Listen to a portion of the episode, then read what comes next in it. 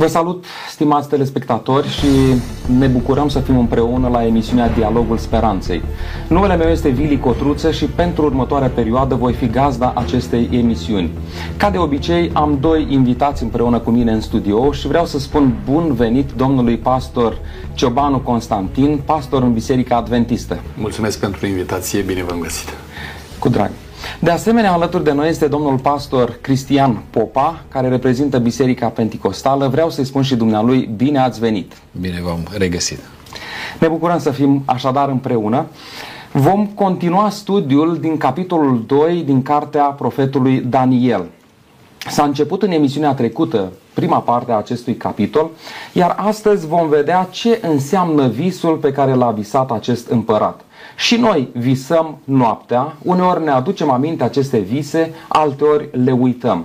Împăratul era atât de frământat pentru că înțelegea că visul pe care l-a visat era unul deosebit, nu era un vis normal. De aceea a dorit să cunoască ce înseamnă și ce spune visul acesta. Dragii mei, domnule uh, Ciobanu, cine poate să descopere tainele și cunoaște viitorul?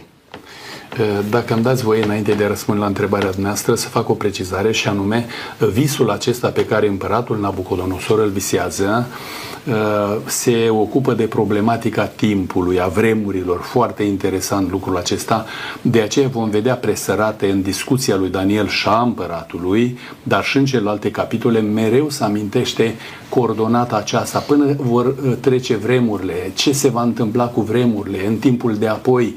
E foarte interesant lucrul acesta. Și aș mai aminti faptul că visul acesta care l-a visat împăratul e atât de semnificativ, el are o scurgere a împlinirii lui pe o perioadă de peste 2500 de ani, din anul 606, dacă dăm plecare în timpul lui Nabucodonosor, până în timpul revenirii Domnului Hristos în vremurile noastre. Iată, pe mulți i-a surprins, plăcut, faptul că acest vis și această profeție uh, descoperită de Dumnezeu arată în linii mari, adevărat, problematica vremurilor și ce se va întâmpla în lumea noastră. uh, cu imperiile, cu decurgerea situațiilor uh, cu care ne vom ocupa și în timpul acesta.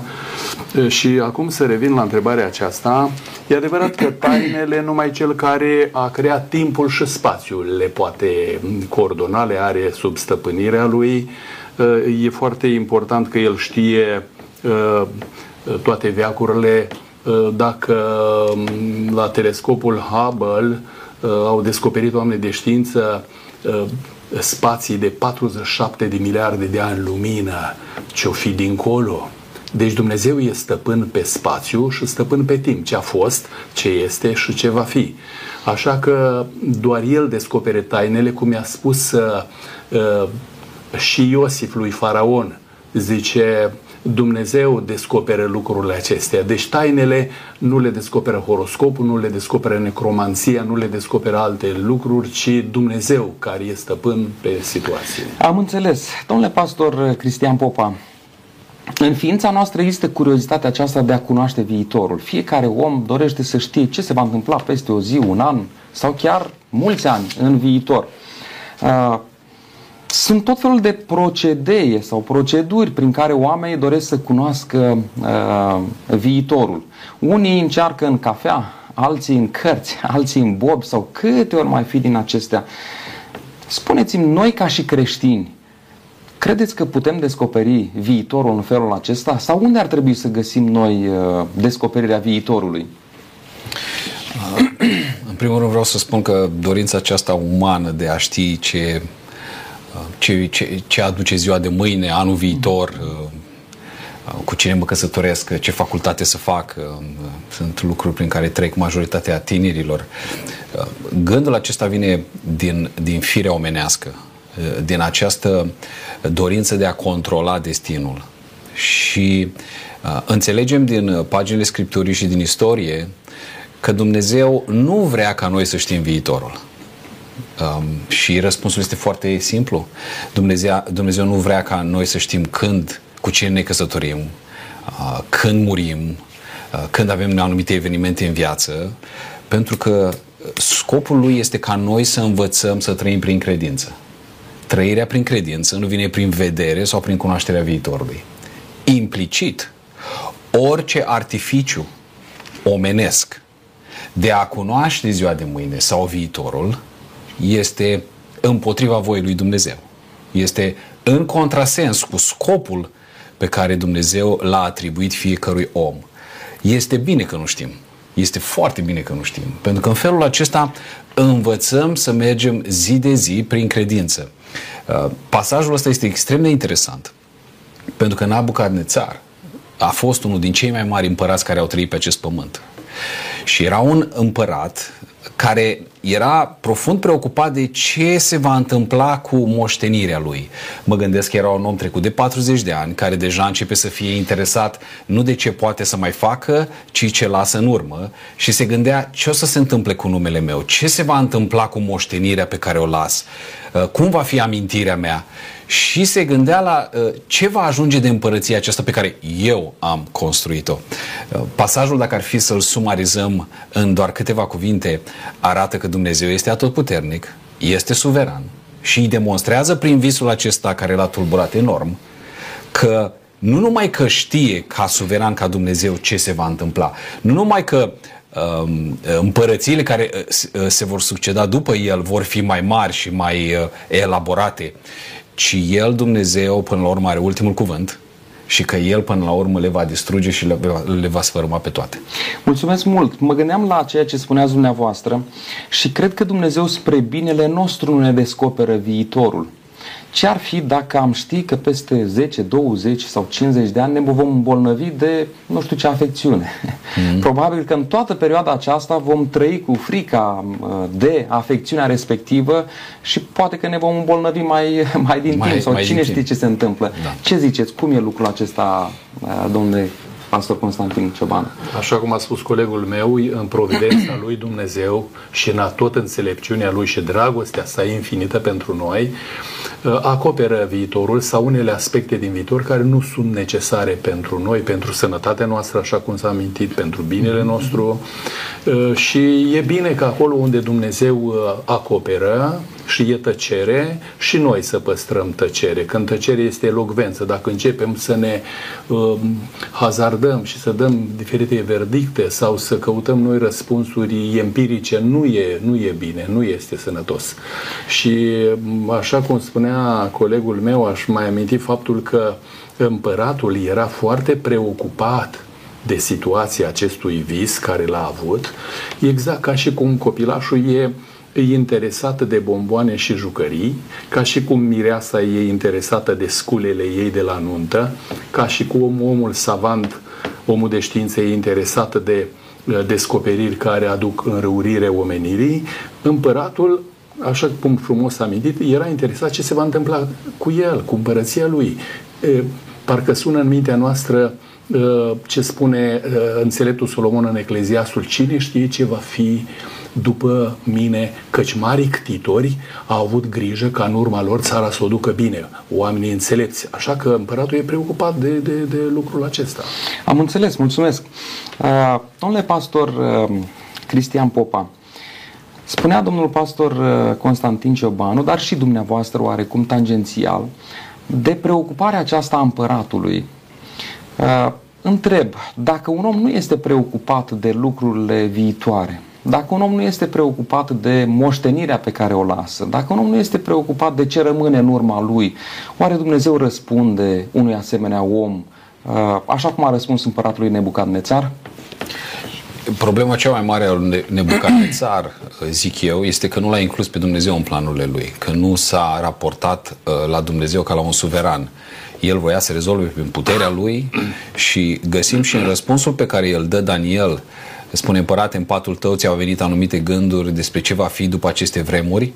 Uite că este un Dumnezeu care are înțelepciune mai mare decât toți oamenii și uh, îți dă tâlcuirea ca să afli ce îți dorește inima să știi. Um, împăratul se preocupa de lucrurile astea și l-au scos pe Dumnezeu din ecuație. Dar, în schimb, eu cred și vedem în eroii Scripturii, uh, ei au fost oameni care au avut planuri. Au avut, fost oameni care au avut vise, Au fost oameni care au știut nu exact ce se va întâmpla, dar au putut în Duhul să anticipeze anumite biruințe, să-și facă anumite planuri. Eu cred că omul înțelept, în special un cap de familie, un bărbat, este un om cu un plan. Planul, evident, este supus autorității lui Dumnezeu, este scăldat în rugăciune, suntem până la urmă dependenți de suveranitatea lui Dumnezeu, dar orice om trebuie să-și facă plan uh, pentru ziua de mâine. Hristos spune, nu vă îngrijorați pentru ziua de mâine, ci ajunge ziua necazul ei să ne îngrijorăm, să ne preocupăm despre ce facem astăzi, asta nu anulează un, un plan, uh, niște... Să ne, să ne îngrijim. Să ne îngrijim pentru ceea ce vine după, evident. Și putem să ne identificăm și noi cu Nebucadnețar. Uh, ce tată de copil nu stă în patul lui noapte și se gândește, mă, ce-o fi copilul ăsta? În special în perioada adolescenței, nu? Mă, ce să, mă, ce, ce o să fie cu copilul ăsta? Va fi ăsta în stare să-și câștige pâinea până la urmă? Și trebuie să ne pocăim de gândurile astea. Evident că trebuie să avem un plan. Trebuie să-i încurajăm să meargă să facă cel mai bine. Trebuie să-i disciplinăm uh, când trebuie disciplinați, încurajat când trebuie încurajați, dar până la urmă ei sunt copiii lui Dumnezeu. Până la urmă, îngrijorarea asta extremă ne pune pe noi cumva în locul lui Dumnezeu și asta nu este sănătos. Până la urmă, orice om de pe pământ este copilul lui Dumnezeu. Și până la urmă, orice credincios are destinul lui în mâna lui Dumnezeu. Când vorbeați, mi-am adus aminte de rugăciunea Domnului Hristos, fie cea domnească Tatăl nostru, fie cea din grădina Ghețemani, Tată, dacă e cu putință, îndepărtează paharul acesta de la mine, totuși, tu ai un plan, dacă se voia, ta.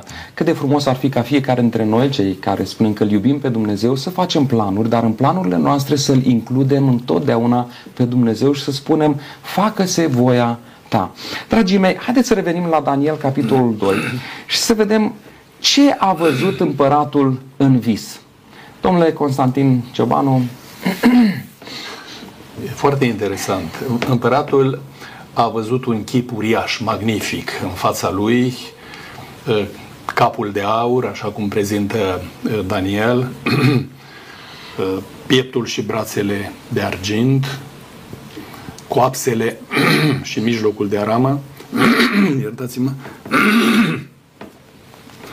picioarele, fluierele picioarelor de fier, iar partea de jos a picioarelor, degetele și, da, un aliaj între fier și lut, de olar.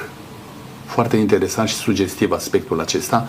Și Daniel îi spune împăratului, tu te uitai la chipul acesta, și deodată s-a desprins din munte o piatră mare, fără ajutorul vreunei mâini, a lovit chipul la picioare, și vom vedea de ce la picioare, l-a spulberat, nu s-a mai găsit absolut nimic din el, iar uh, piatra aceasta a crescut, a umplut pământul și a devenit o împărăție universală.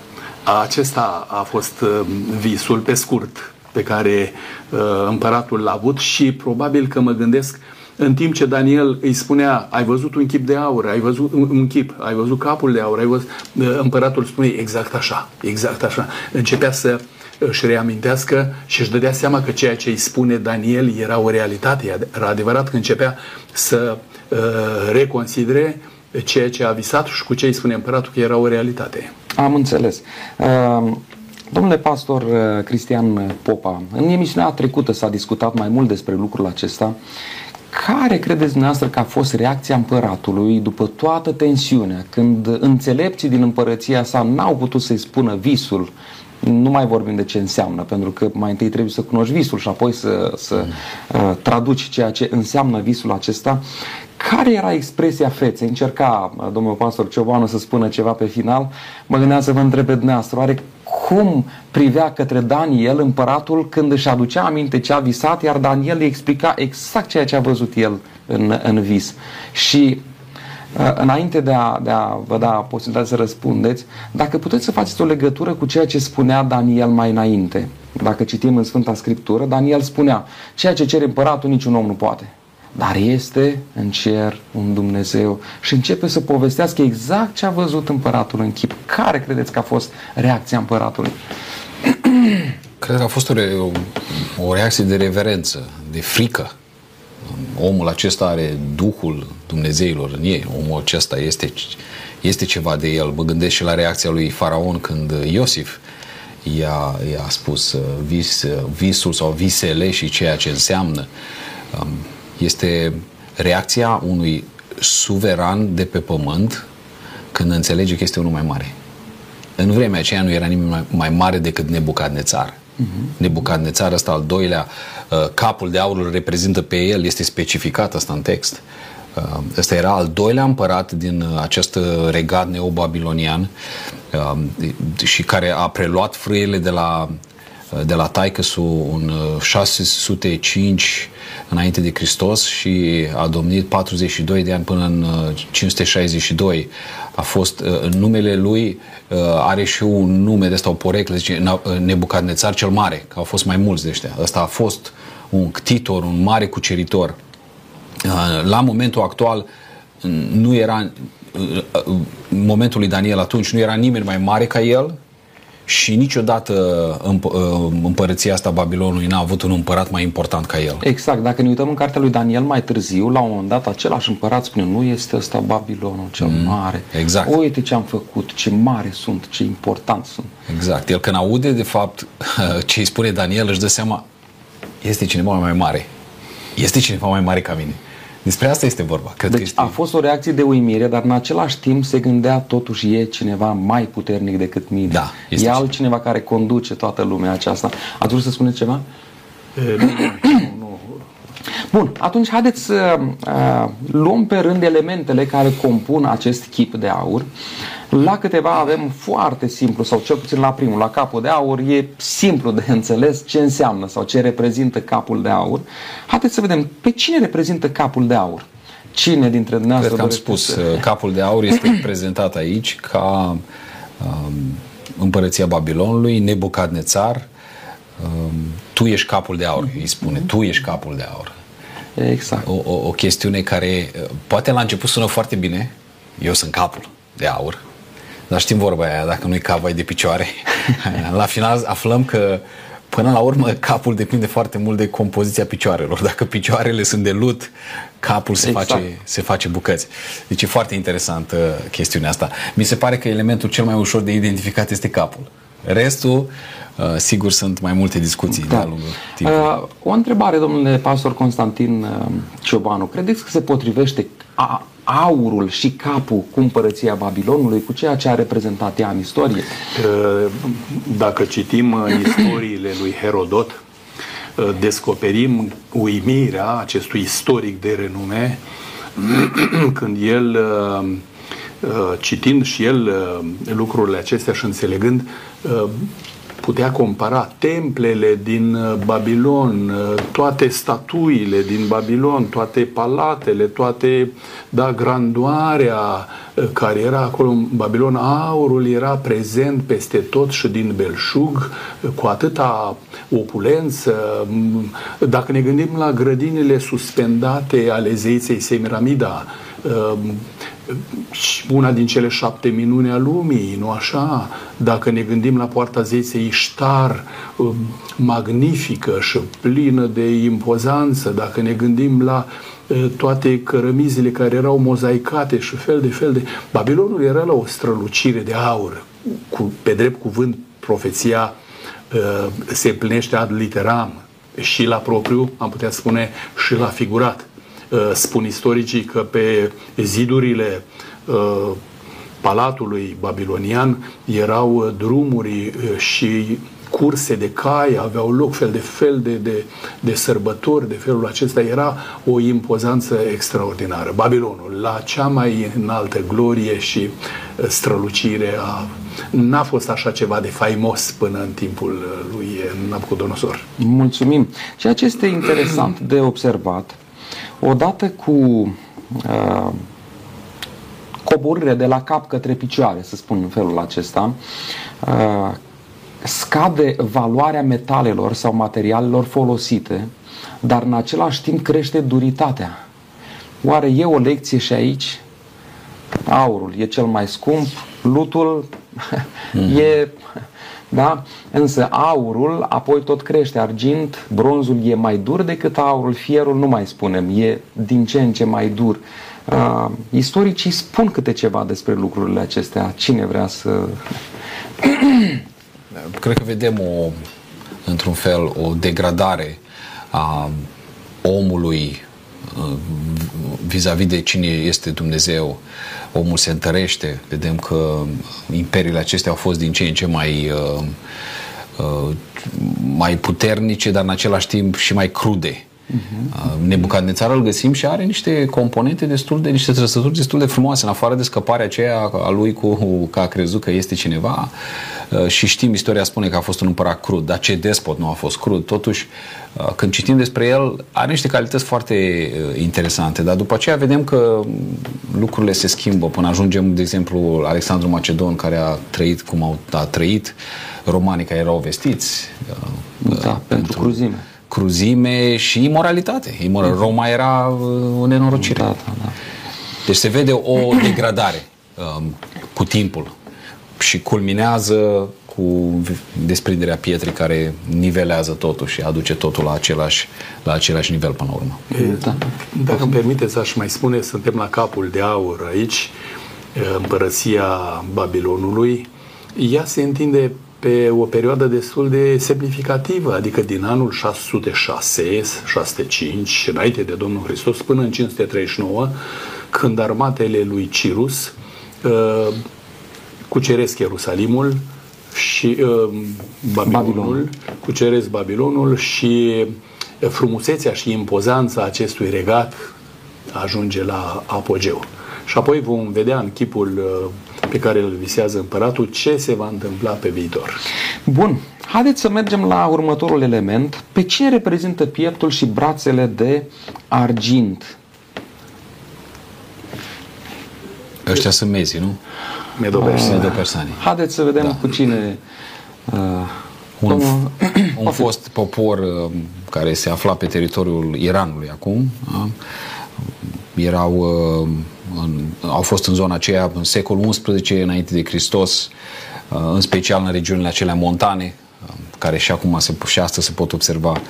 Um, și uh, vedem că a fost, știm, istoria ne spune că a fost un, un popor puternic, un, un regat important care de fapt a, um, a cucerit sau a strălucit mai tare decât babilonienii la un moment dat și au fost Uh, și ei acolo în istorie au avut un, un rol destul de important. Dacă sunt pomeniți în profeție, e clar că au fost destul de important. Da. Aș mai aminti un lucru. Perioada uh, în care se întinde imperiul acesta, din anul 539, așa cum am spus, când Cirus a ocupat Babilonul, până în 333-331 vom vedea că face loc împărăției următoare.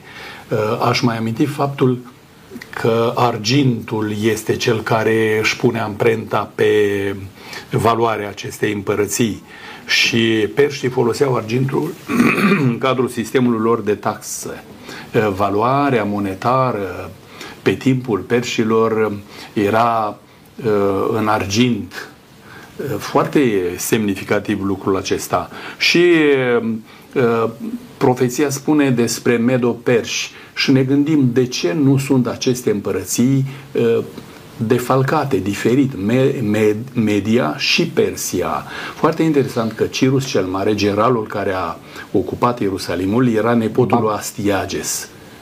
Uh, și Astiages era uh, împăratul Mediei. Cirus ocupă, îl detronează pe Astiages, ia împărăția și devine continuatorul acestei dinastii, Medo persane. Interesant și Eminescu într-o scrisoare amintește, zice Darius, fiul lui Histaspe. Deci e pomenită și în literatura noastră împărăția aceasta a Medopersiei. Când lăncile lor veneau și prin grânele din nordul Dunării făceau loc să înainteze armatele lui Darius cel Mare.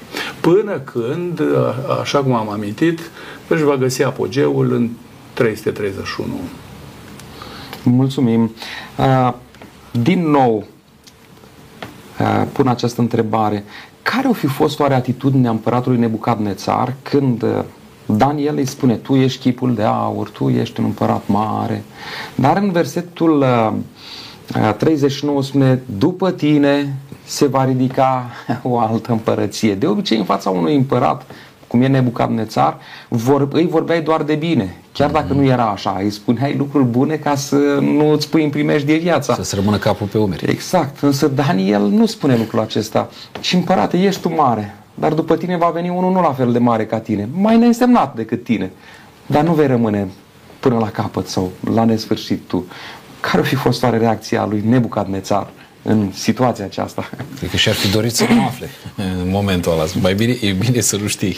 Da. Bine să nu știi ce vine după tine. E puțin mai, e puțin mai ok să nu știi ce vine după tine, că știm și împăratul când a primit vestea um, Ezechia că va mai trăi i s-a spus ce vine după el și nu a fost prea înțelept în ceea ce a spus. Da. Tot bine că nu se va întâmpla în timpul vieții mele. Deci e mult mai bine așa cum a hotărât Dumnezeu să nu știm exact ce vine uh, după. Da. Noi. Vom vedea în capitolul 3 ce simțăminte a avut împăratul când auzea că nu el va fi cel veșnic și mm. va fi efemer, trecător. Și puterea sau, mă rog, conducerea lumii va tot trece de la, o, de la un imperiu la, la celălalt.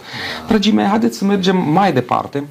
De la aur am ajuns la argint, de la argint ajungem la bronz. Pe cine reprezintă coapsele de bronz? Suntem în cadrul celei de-a treia părți a visului și a chipului de aur pe care l-a văzut împăratul și anume pieptul și coapsele de bronz. bronz. E sugestiv bronzul pentru împărăția greco-macedoniană. Începe cu Alexandru cel Mare, care timp de 10 ani, spune istoria, a făcut cuceriri atât de rapide încât uh, a ajuns până la Indus. Uh, uh, a fost ceva extraordinar. Și apoi, în culmea unei beții, bea cupa lui Hercules de aproximativ 12 litri, e prins de friguri și se stinge. Iar generalii săi, Lysimachus, Casandrus, Ptolomeu și Seleucos împart imperiul greco-macedonian între ei și noi, ca getodaci, ne tragem din Lysimachus.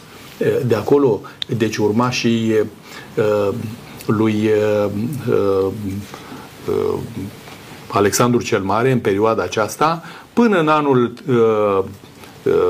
din 331 împărăția aceasta merge până în anul 168 da? când vom vedea vine o altă împărăție la putere, împărăția de fier a Romei, dar ceea ce vreau să mai spun e faptul că Herodot în istoriile sale afirmă că uh, armurile de bronze ale armatelor grecești sau uh, oracolul din Leto, da? răzbunarea oamenilor de bronz, chiar așa spune Herodot.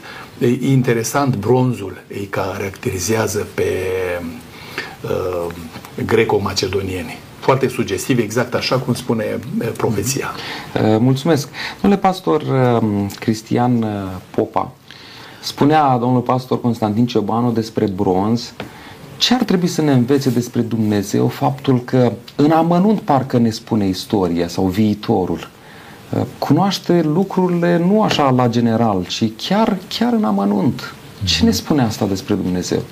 Ne spune că este suveran, nimic nu-l surprinde și că totul se întâmplă conform planului său. Exact. Nimeni nu face ceva de capul lui. Uh-huh. Spuneam, cred că într-o altă emisiune, chiar și diavolul este o slugă și face numai ceea ce îi se îngăduie. Cu alte cuvinte, Dumnezeu este cel care controlează, dirigează și toată istoria îi slujește, de fapt, slavei Lui. Da, da, mulțumesc frumos, extraordinar spus. Haideți să mergem mai departe. Pe cine reprezintă picioarele de fier? Pentru că aici, în timpul acesta istoric, se întâmplă niște lucruri extraordinare pentru mântuirea noastră, pentru salvarea întregii omeniri. Uh, ce împărăție a urmat după uh, Imperiul Grec. Cine vrea să înceapă? Uh, se spunea și mai devreme și uh, sunt sigur că uh, se va completa lucrul acesta cu mai multe amănunte. E vorba de Imperiul Roman. Aliajul acela e foarte interesant că romanii nu au fost o singură națiune, ci au cucerit mai multe mai multe națiuni, mai multe triburi, special uh, germano-slavonice în zona uh, Europei. E clar că picioarele sunt, este vorba de Imperiul Roman, care nu s-a format uh, atât de repede ca cel al lui Alexandru Macedon, e vorba de 20-20 ceva de ani acela, ci s-a format în sute de ani și este un aliaj din mai multe componente, mai multe neamuri. Ce este foarte interesant pentru noi este să înțelegem, uitându-ne în istorie, cum Dumnezeu a pregătit venirea pietrei, care este piatra din capul, mă rog, o să vorbim despre asta, este Hristos. Cum?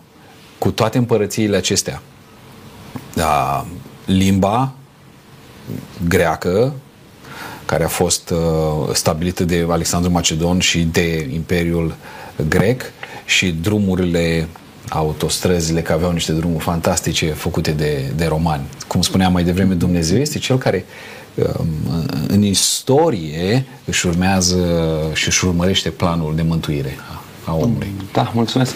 Domnule Dacă ar fi să datăm perioada aceasta a fluierelor picioarelor de fier, împărăția de fier a Romei, putem spune că din anul 168 aproximativ înainte de Domnul Hristos până în anul 476 după Domnul Hristos, o perioadă de peste 500 de ani, împărăția de fier a Romei. Și aș mai aminti ceva de împărăția aceasta de fier, foarte sugestiv lucrul acesta, adică victoriile acestea zdrobitoare ale armatei de fier a Romei scot în evidență uh, ceea ce era în vremea aceea numit și a rămas până în zilele noastre uh, pacea mondială oferită de Imperiul Roman, Pax Romana. Da? De aici și proverbul, dacă vrei pace, pregătește-te de război. Și un alt lucru aș mai aminti și anume ne vin în minte cuvintele lui Iulius Cezar Vene vidi vici. Am venit, am văzut, am învins. Ei, așa erau armatele uh, romane. Când ne gândim la uh, cruzimea și ocuparea care a avut loc uh, asupra cartaginezilor, lui Hannibal, lui Hasdrubal, apoi uh, asupra Ierusalimului și în anul 70, uh, dar și în anul 135, da? și apoi represaliile împotriva galilor, ne dăm seama că a fost o cruzime sălbatică de fier și așa cum spune profeția, într-adevăr, armata romană a fost caracterizată prin uh, așa ceva. Interesant că și Domnul Hristos se naște în perioada aceasta, vom vedea noi probabil în viitor ce semnificații are situația aceasta, dar aș mai aminti că finalul în 476 după Domnul Hristos, când Odoacru, unul din uh, conducătorii triburilor germanice, uh, îndepărtează pe ultimul împărat al Imperiului Roman de apus, Romulus Augustus. E adevărat, în răsărit mai rămâne Imperiul Bizantin până în 1455, când uh, uh, mahomedanii uh, pun capăt și Imperiului Roman de uh, răsărit, dar observăm că această împărăție de fier și-a pus amprenta asupra istoriei și vom vedea și în râurile din vremurile noastre. Exact, mulțumim. Uh, spuneați ceva mai înainte cum a pregătit Dumnezeu cursul istoriei prin limba și cultura greacă, prin drumurile făcute de romani, iar în perioada aceasta a Imperiului Roman are loc cea mai semnific- sau are loc cel mai semnificativ eveniment pentru lumea noastră și anume nașterea Mântuitorului Isus Hristos. Viața lui, chiar sacrificiul pe care el l-a făcut pe cruce pentru salvarea noastră. Cum se poate împăca într-o împărăție atât de crudă să vină cel care reprezintă dragostea. Mm-hmm. În mijlocul păcii romane, pacea cu sabia, un fel de pace, o fel de pace putinistă. Da? Ehm, am venit, am pus blindatele și apoi uh, începem să negociem. E aceeași, același fel de pace. În mijlocul păcii romane, care era doar o, o, o ceață, vine pacea adevărată, Hristos. Și vine cum vine piatra aceasta din vis? Fără o mână omenească. Nu? Maria a rămas însărcinată de la Duhul Sfânt. Asta e fără o mână omenească. Uh, e când le pui așa împreună, cred că avem același sentiment care le avea Nebucadnețar. E unul mai mare, e unul care știe toate lucrurile și care le-a văzut cu sute de ani înainte și le-a profețit la milimetru. Adică lucrurile astea se împlinesc într-un mod absolut excepțional. Da, mulțumim frumos. Haideți să mergem mai departe. Am văzut partea picioarelor de fier.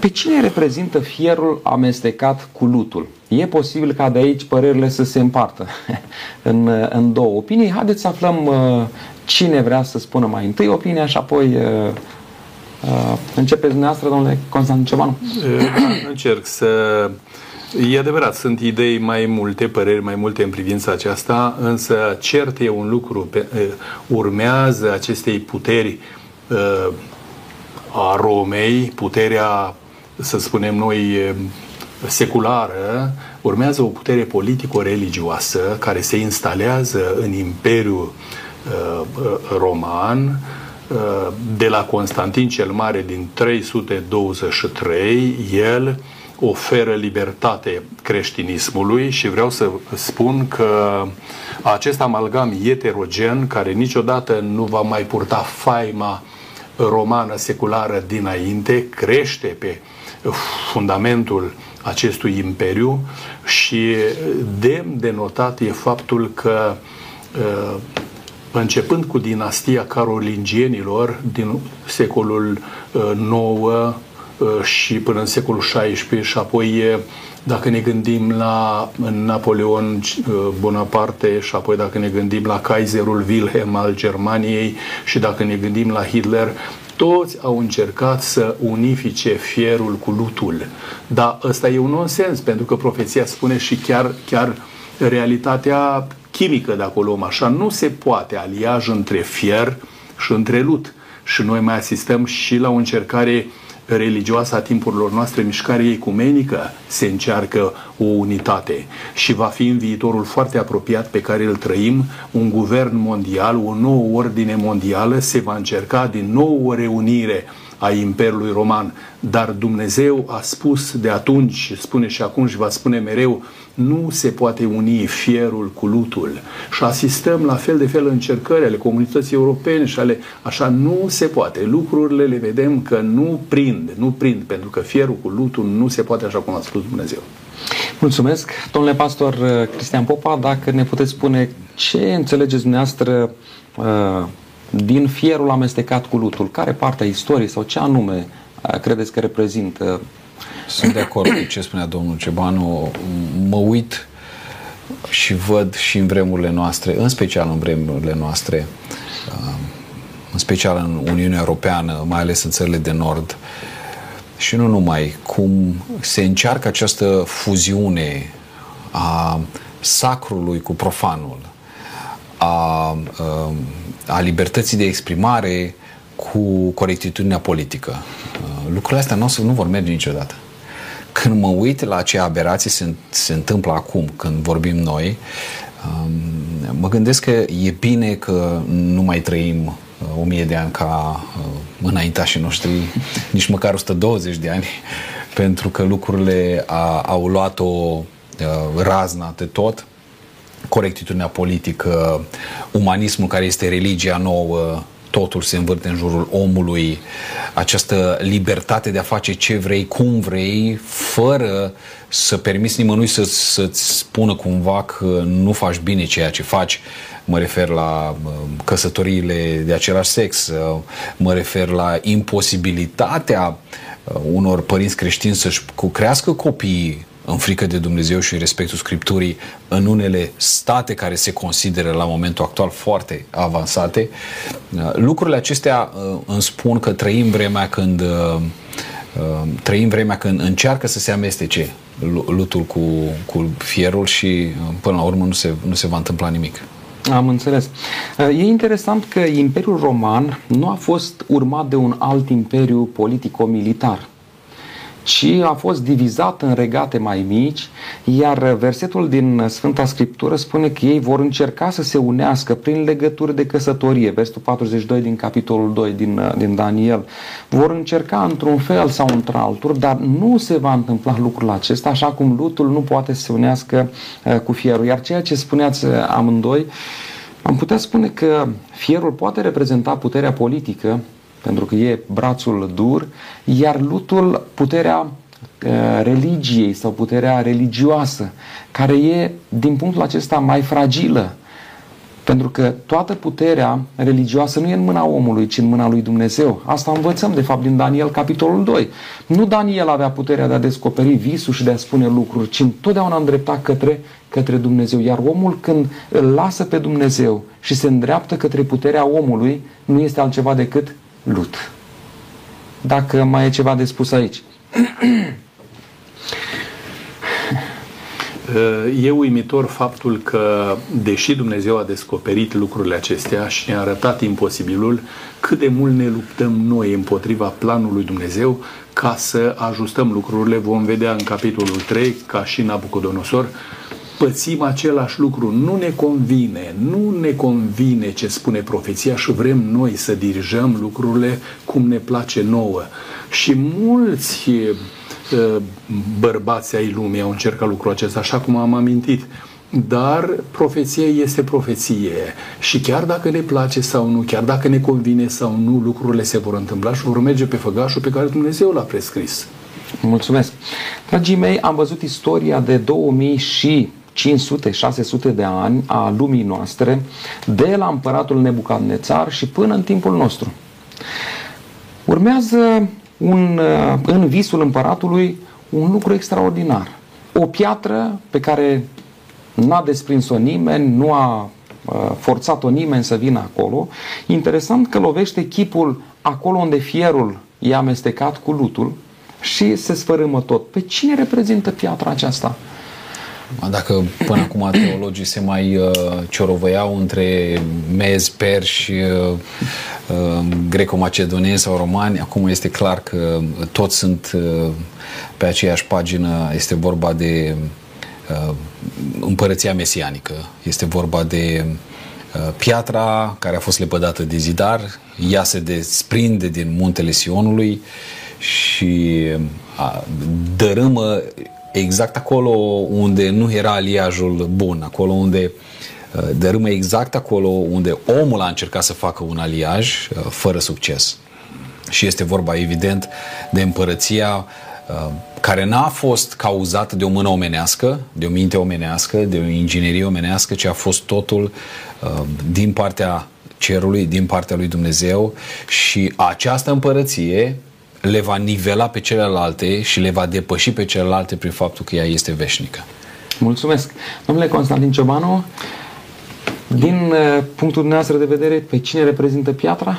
Da, așa cum s-a spus, uh, reprezintă pe Domnul Hristos. Foarte frumos s-a amintit piatra pe care au lepădat-o zidarii, profeția din psalmi. Uite că se împlinește și Domnul Hristos o reia față de conducătorii religioși ai vremii, atrăgând atenția asupra lui, nu?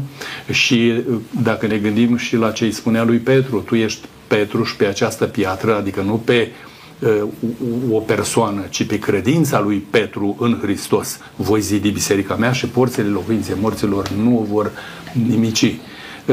Eu mă bucur din suflet că omenirea noastră are un viitor strălucit. Revenirea Domnului Hristos, așezarea împărăției lui Dumnezeu în lumea noastră, care va aduce liniște, pace, o pace de plină, frumoasă. Vom inaugura frumusețea raiului lui Dumnezeu, noului pământ, și Domnul dorește ca noi să fim uh, uh, conlucrători cu El, dar și beneficiarii care ne vom bucura în împărăția Domnului Hristos. Și ceea ce mă bucură pe mine, spunea profeția din Zaharia, zice, în ziua aceea numele Lui va fi singurul nume care va fi proslăvit în cer și pe pământ. Nu vom mai aduce glorie și slavă un altui nume decât numai Domnului Hristos. Frumos, mulțumesc. Dragii mei, suntem la finalul acestei emisiuni. Haideți să concluzionăm uh, într-un minut fiecare dintre, sau să concluzionați fiecare dintre dumneavoastră într-un minut Ce învățăm din lecția aceasta a istoriei și încă un lucru, dacă reușiți să-l prindeți în răspunsul dumneavoastră. Am văzut uh, cursul istoriei de-a lungul miilor de ani. Pe unde ne aflăm noi astăzi, oare? Ne aflăm pe la capul de aur? Ne aflăm pe la cealaltă parte a chipului? Oare în care parte a istoriei ne aflăm? Mai aproape de acea piatră de care spuneați, de ceea ce spune crezul creștin și iarăși va să vie cu mărire și slavă? Sau mai departe? Uh, cine dintre dumneavoastră vrea să înceapă cu o concluzie într-un minut? Uh, eu mă bucur că Dumnezeu este stăpânul absolut și de la centru de comandă al Universului dirigează lucrurile nu cum vrem noi. Câteodată credem că noi suntem jucăria uh, forțelor politice, a ce se întâmplă în lumea noastră, dar Dumnezeu vom vedea îngăduie unele lucruri pe o anumită perioadă de timp, însă El dirigează totul. Și asta îmi conferă mie siguranță și liniște și pace că Dumnezeu este stăpânul și suveranul. Și dacă ne-a învățat în rugăciunea Tatăl nostru să ne rugăm, Doamne, vie împărăția Ta, să rămână pe, într sufletele noastre această dorință fierbinte, să vină cât mai curând împărăția pe care a văzut-o Nebucadnețar în vis, piatra, Domnul Hristos, care va domni veșnic și va reașeza lucrurile în ordine lor firească, cum citim când Petru i-a spus, noi am lăsat tot, ce ne așteaptă? Și Domnul spune, când va veni Fiul omului, la înnoirea tuturor lucrurilor, toate vor fi făcute noi, că vine împărăția Domnului. Să ne ajute Domnul să fim pregătiți pentru ea. Domnul să ajute. Domnule Cristian? Da, ați întrebat pe unde suntem în istorie. Uitându-ne după cât de multă nepăsare este în jurul nostru, oamenii cred că suntem pe la capul de aur. Realitatea este că nu suntem și ar trebui să învățăm din istorie că nimic nu este veșnic, oricât de glorios, oricât de strălucitor, oricât de mult ne punem încrederea într-un lucru material, nu este veșnic. Singurul lucru care este veșnic este piatra din capul unghiului, adică Hristos, care în momentul de față sfărâmă tot ce a mai rămas de sfărâmat și va veni, cum s-a spus la anuirea lucrurilor, să ne ajute Dumnezeu să avem credință, să-L așteptăm cu credință și să ne dorim ca El să vie. Mulțumesc tare mult. Domnule Cristian Popa, mulțumesc pentru prezența în emisiune. Plăcere. Domnule Constantin Ciobanu, mulțumesc pentru prezența dumneavoastră în emisiune. Stimați telespectatori, am văzut că Dumnezeu cunoaște viitorul și îl cunoaște atât de bine. Niciun amănunt nu-i scapă. Dacă e să ne raportăm la chipul din Daniel, capitolul 2, ne aflăm la finalul istoriei omenirii noastre. De aceea, haideți să trăim ca niște oameni care așteaptă pe împăratul care va veni, pe Mântuitorul Iisus Hristos, pe Cel care ne-a iubit atât de mult încât pe cruce a murit ca noi să fim copii ai săi în veșnicie. Aș vrea să citesc un cuvânt din partea lui la încheierea acestei emisiuni. Acest cuvânt se găsește în Evanghelia după Ioan, capitolul 14, versetul 1 până la 3, și Mântuitorul spune așa, să nu vi se tulbure inima. Aveți credință în Dumnezeu și aveți credință în mine. În casa tatălui meu sunt multe locașuri. Dacă n-ar fi așa, v-aș fi spus, eu mă duc să vă pregătesc un loc. Și după ce mă voi duce și vă voi pregăti un loc, mă voi întoarce și vă voi lua cu mine, ca acolo unde sunt eu să fiți și voi. Piatra aceea asupra căreia niciun om nu are putere, este gata să se desprindă, să lovească istoria lumii noastre și să așeze lucrurile așa cum așteaptă Dumnezeu. Haideți să fim pregătiți pentru acel eveniment. La revedere și până data viitoare, Dumnezeu să ne binecuvânteze!